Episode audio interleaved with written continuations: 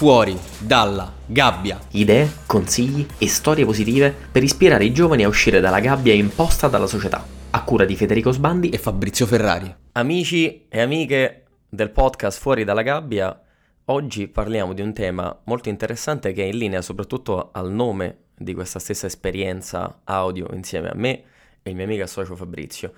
che sono i lavori peggio svolti nel corso della nostra infanzia, perché vedete per essere interlocutori autorevoli sul tema di come uscire fuori dalla gabbia, tutto sommato in qualche modo dobbiamo esserci stati dentro, no? almeno una volta, un paio di volte nella vita per capire questa transizione. Ricordiamo che stare dentro la gabbia vuol dire fondamentalmente vivere una vita in cui le regole sono decise magari da qualcun altro e non da noi stessi, nel lavoro, nello sport, nelle reazioni, tutto quanto. Quindi io intanto partirei subito con una domandina generica e sono curioso perché in realtà scoprirò cose di Fabrizio che magari neanche conosco io stesso Mm, provando a immaginare, eh, socio, l'esperienza più datata, quella che hai fatto da più pischello, da più giovane, in cui obiettivamente hai fatto un lavoro che proprio non ti andava, ma andava fatto per i soldini, per la contingenza, che cosa ti viene in mente? Allora, la mia primissima esperienza lavorativa in realtà risale anche, cioè già da quando andavo a scuola, ovvero nel quarto anno di liceo, quando praticamente era ormai scontato che venivo bocciato quell'anno, sarei stato bocciato. E però ho detto, ascoltiamo, allora una cosa, facciamo in modo di non buttare proprio a pieno poi tutto il tempo che rimane da qui fino alla fine dell'anno e all'inizio dell'anno successivo. Quindi ho detto, andiamo a lavorare. Mi sembra 18 anni, comunque maggiorenne, già potevo lavorare. E il primissimo lavoro che mi capitò è quello più, diciamo, che capita più semplicemente a tutti, è quello di venditore porta a porta di contratti, eh, all'epoca era Infostrata, Barclays e Sky. E fu un'esperienza comunque simpatica, la voglio concludere così, non brutta, perché comunque era stata comunque la mia prima esperienza, però il fatto di doversi alzare alle 7 di mattina per andare a finire in quartieri tipo... Eh, Roma Est, nei quartieri dove era appena arrivato internet i nuovi contratti, andare a bussare alle 8-9 di mattina alle persone per chiedergli se volevano un contratto, diciamo che non ti rispondevano benissimo. E senti, se dovessi guardare a questa esperienza in positivo, perché tanto è quello che ci piace sempre fare, e poi tutto sommato qualunque esperienza ci lascia qualcosa dentro, pensa al te di oggi, c'è anche solo una piccola, piccolissima cosa che ti sei riportato a casa da quell'esperienza porta a porta? Sì, allora, diciamo che prima cosa eh, la- il superamento de- della timidezza, perché comunque andare a bussare alla porta di uno sconosciuto non è semplice, cioè comunque, e, e c'hai sempre 18 anni, mettiamo in conto anche questa cosa. E, e in più, eh, un'altra cosa positiva che mi sono portato a casa è che da lì in realtà ho capito già da subito eh, che un domani avrei voluto avere la mia azienda e non lavorare per altri, perché comunque lì c'erano poi dei metodi classici del network marketing, eh, insomma, che non mi piacevano, c'erano modi di operare, era tutto incentrato fin troppo sui soldi, mentre come ben sai e te non è quello che ci riportiamo a casa dai lavori. Ottimo, ottimo. Mi viene in mente un'esperienza similare, mi fa sorridere sebbene fossero altre cose da promuovere. Eh, io venivo ai tempi già del quarto e del quinto liceo preso in una camionetta, portato insieme a degli altri ragazzi in delle zone X di, di Roma e dovevamo fondamentalmente distribuire del materiale pubblicitario. Non dovevamo bussare alla porta delle persone nel senso che non dovevamo vendergli questo materiale, era il classico lavoro di mettere no, le, la pubblicità all'interno delle casette postali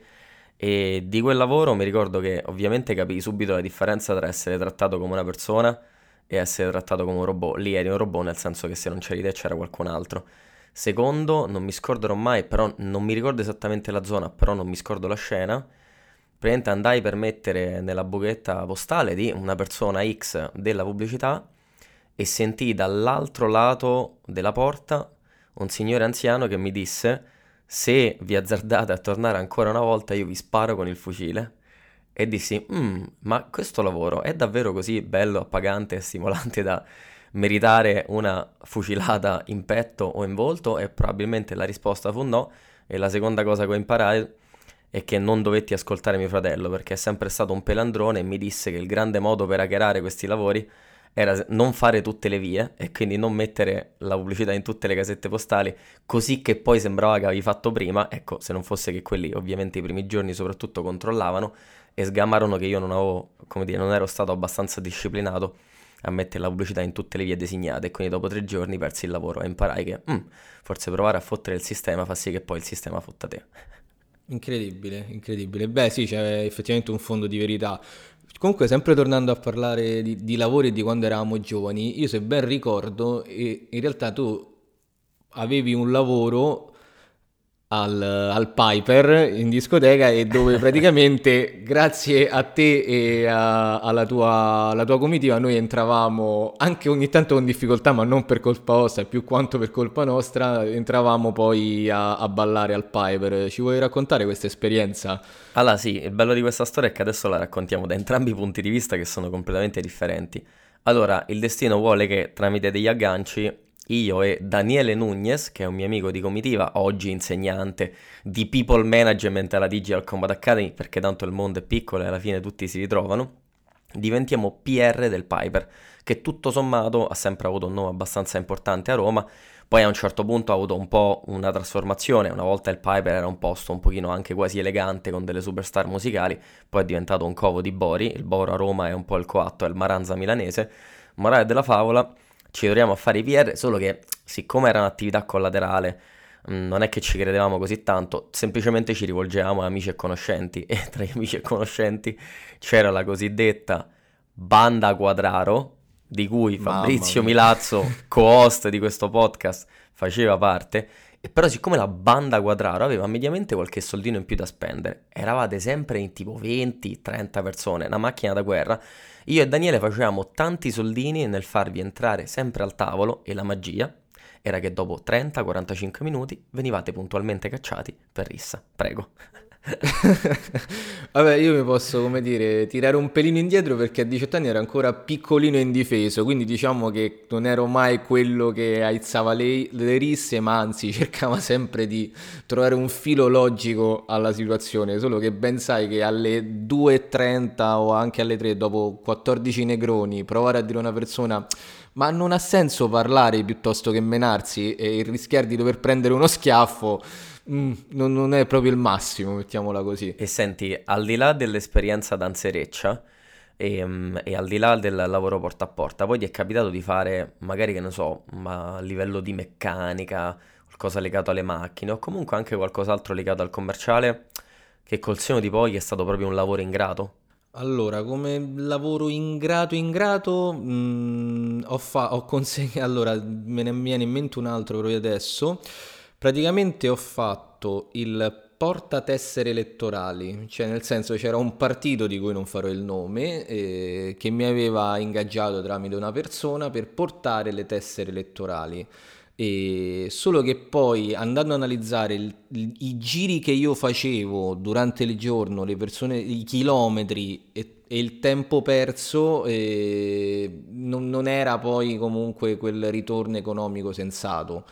cioè mi aspettavo molto di più e quindi l'ho considerato un lavoro insomma non troppo. Tra, ah, tra l'altro primo giorno di lavoro per guardare il tom tom per andare in un per, per, insomma per capire dove andare e ho fatto un incidente. Cioè proprio avendo il, il tom tom in mano non ho guardato davanti a me la macchina che mi si è fermata e con lo scooter proprio io sono entrato dentro come si dice a Roma.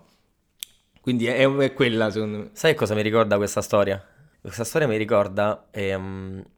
una situazione di vita che secondo me vivono molte persone, correggimi se sbaglio, ed è la seguente. Siccome stai dentro la gabbia e fai un lavoro umile, semplice e, e ogni euro è importante, mettiamolo così, e insomma il bello delle nostre storie è che noi abbiamo vissuto quel momento, um, capita che se fai un incidentino, ti arriva una multa, hai un problema di salute, devi fare una visita, cioè ti arriva quella spesa extra, ti destabilizza e secondo me è un grande indicatore che ti fa capire che un po' come persona, eh, poi da giovane ha senso, però che come persona sei ancora dentro la gabbia e quando facendo la matematica delle cose, se hai una spesa extra, salta tutto quanto e quello ovviamente ti fa vivere con uno stato di ansia perché tu um, fai di tutto per essere una persona brava, a modo, in gamba, disciplinata, lavorare e portare a casa la pagnotta e poi però c'è l'imprevisto che magari ti secca, sparo, tre settimane di guadagni. Che ne pensi? No, ha perfettamente senso che è un po' poi, come dici te giustamente, diciamo anche ad oggi quello che vivono le persone di oggi, cioè nel senso le persone di oggi già mediamente fanno fatica ad arrivare a fine mese e cioè, poi adesso con l'aumento delle bollette, dei materiali e tutto, insomma, questo periodo storico che stiamo affrontando, succede che magari se prima arrivavi a fine mese che ti eri riuscito a mettere da parte 200 euro, era già una cifra surreale, cioè proprio era, avevi vinto, e ad oggi invece che vai quasi paro, praticamente se arriva una singola spesa extra, cioè tu praticamente hai lavorato a gratis, si può dire. Cioè,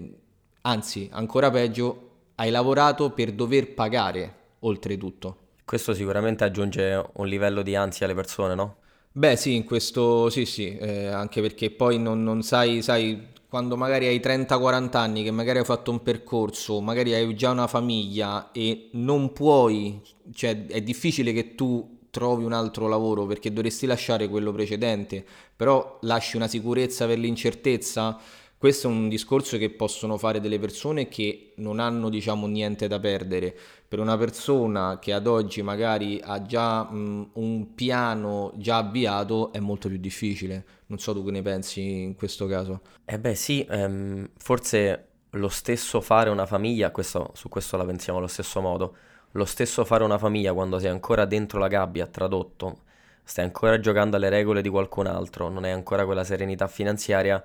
aggiunge un elemento di complessità perché come dici te, sai, uscire dalla gabbia è facile quando sei te con te stesso, quando ovviamente devi fare i conti anche per qualcun altro, la mossa azzardata, la mossa pazza, il fatto di mandare a quel paese il capo perché obiettivamente fai un lavoro terribile, il fatto di andare all'estero con 100 euro è dumele, ecco quella è una mossa azzardata, coraggiosa che però puoi fare quando sei te con te stesso, ovviamente quando hai una famiglia a carico non è la stessa cosa. E mm, mi viene in mente su questo un'altra esperienza lavorativa, sempre sul filone di quelle che stiamo raccontando, dei tempi dell'università, che era semplicemente il volantinaggio. E però una scena che un pochino mi intristiva era quando a fare volantinaggio non c'ero solo io, ragazzino sbarbatello, 22enne, che voleva mettersi i soldini da parte per farsi magari un viaggio in più, bensì c'erano anche persone molto molto grandi, dicevo wow, chissà che percorso complesso ha dovuto fare questa persona per arrivare magari a 38 anni e ad accettare l'idea di guadagnare 6 euro l'ora per stare al freddo al gelo a consegnare dei volantini e non mi scorderò mai il senso di disagio che provavo nel fare una cosa che tutto sommato è onesta, ma la gente passava e ti guardava dall'alto verso il basso con grandissima superiorità. E lo sguardo di quelle persone ti, mi feriva e ci feriva talmente tanto che ovviamente caricava dentro soprattutto di me la voglia un giorno di, insomma, di, di, stare dall'altra parte, non per empatizzare con chi faceva volantinaggio, perché evidentemente l'ho vissuto pure io. Giusto, giusto, mi sembra che io lo vedo parecchio anche questa cosa con le persone che fanno le consegne. Ad oggi vedo parecchie persone su Glovo oppure come Speedy Pizza che superano tranquillamente i 40-50 anni e lì è sinonimo effettivamente di un qualcosa che è andato storto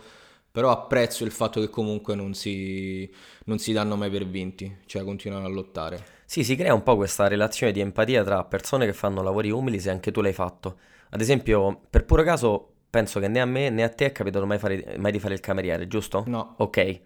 Per intelligenza sociale noi non tratteremo mai un cameriere, ma stai sicuro che uh, comunque proveremmo più empatia verso una persona che ha fatto un lavoretto che abbiamo fatto anche noi in passato. Quindi, insomma, il bello di fare questi lavori è che si metti a destra anche per il futuro, dai. No, no, infatti ci sta. Va buone. Allora, speriamo che, come dire, da queste storie pazze e personali ne sia, ne sia uscito fuori qualcosa di interessante. Vi ringraziamo con l'ascolto, ovviamente se avrete qualcosa da, da, raccontarci contattateci su qualunque canale possibile e immaginabile, ad esempio Instagram, giusto socio? Giusto, giusto. Fabrizio Ferrari però mi raccomando. Dai, allora un abbraccio, ciao ciao. Ciao ciao.